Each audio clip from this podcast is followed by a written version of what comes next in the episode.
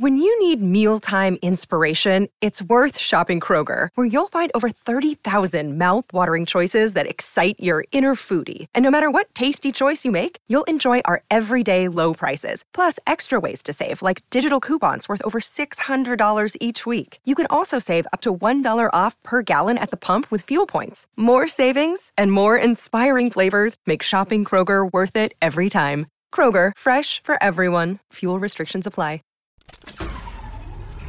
This tea is piping hot.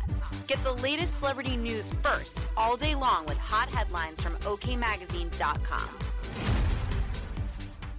Drew Barrymore's drinking after her divorce from Will Kopelman got so bad that even her therapist threw in the towel.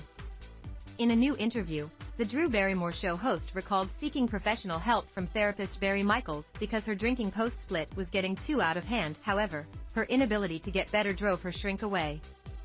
He just said, I can't do this anymore, Barrymore remembered. It was really about my drinking. I said, I get it. I've never respected you more. You see I'm not getting better. And I hope, one day, that I can earn your trust back.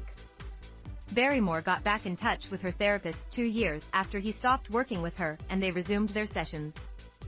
The actress, 48, explained she began drinking after feeling like she failed to give her young daughters, Olive, 10, and Frankie, 8, a unified family. The co-parents were married from 2012 until 2016.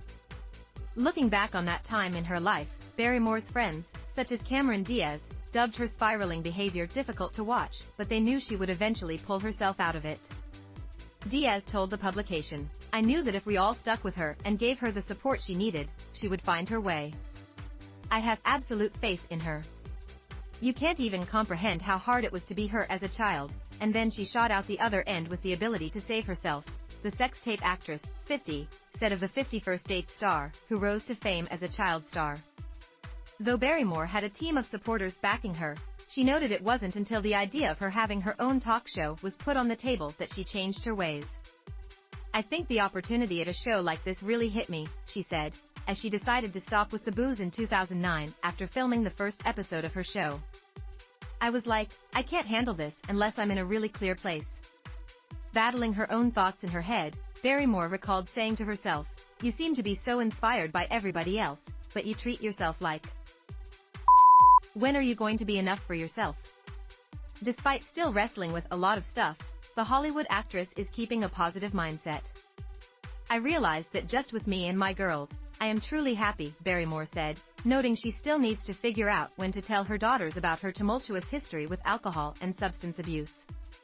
I'd always thought I'd be on this hamster wheel for this whole life.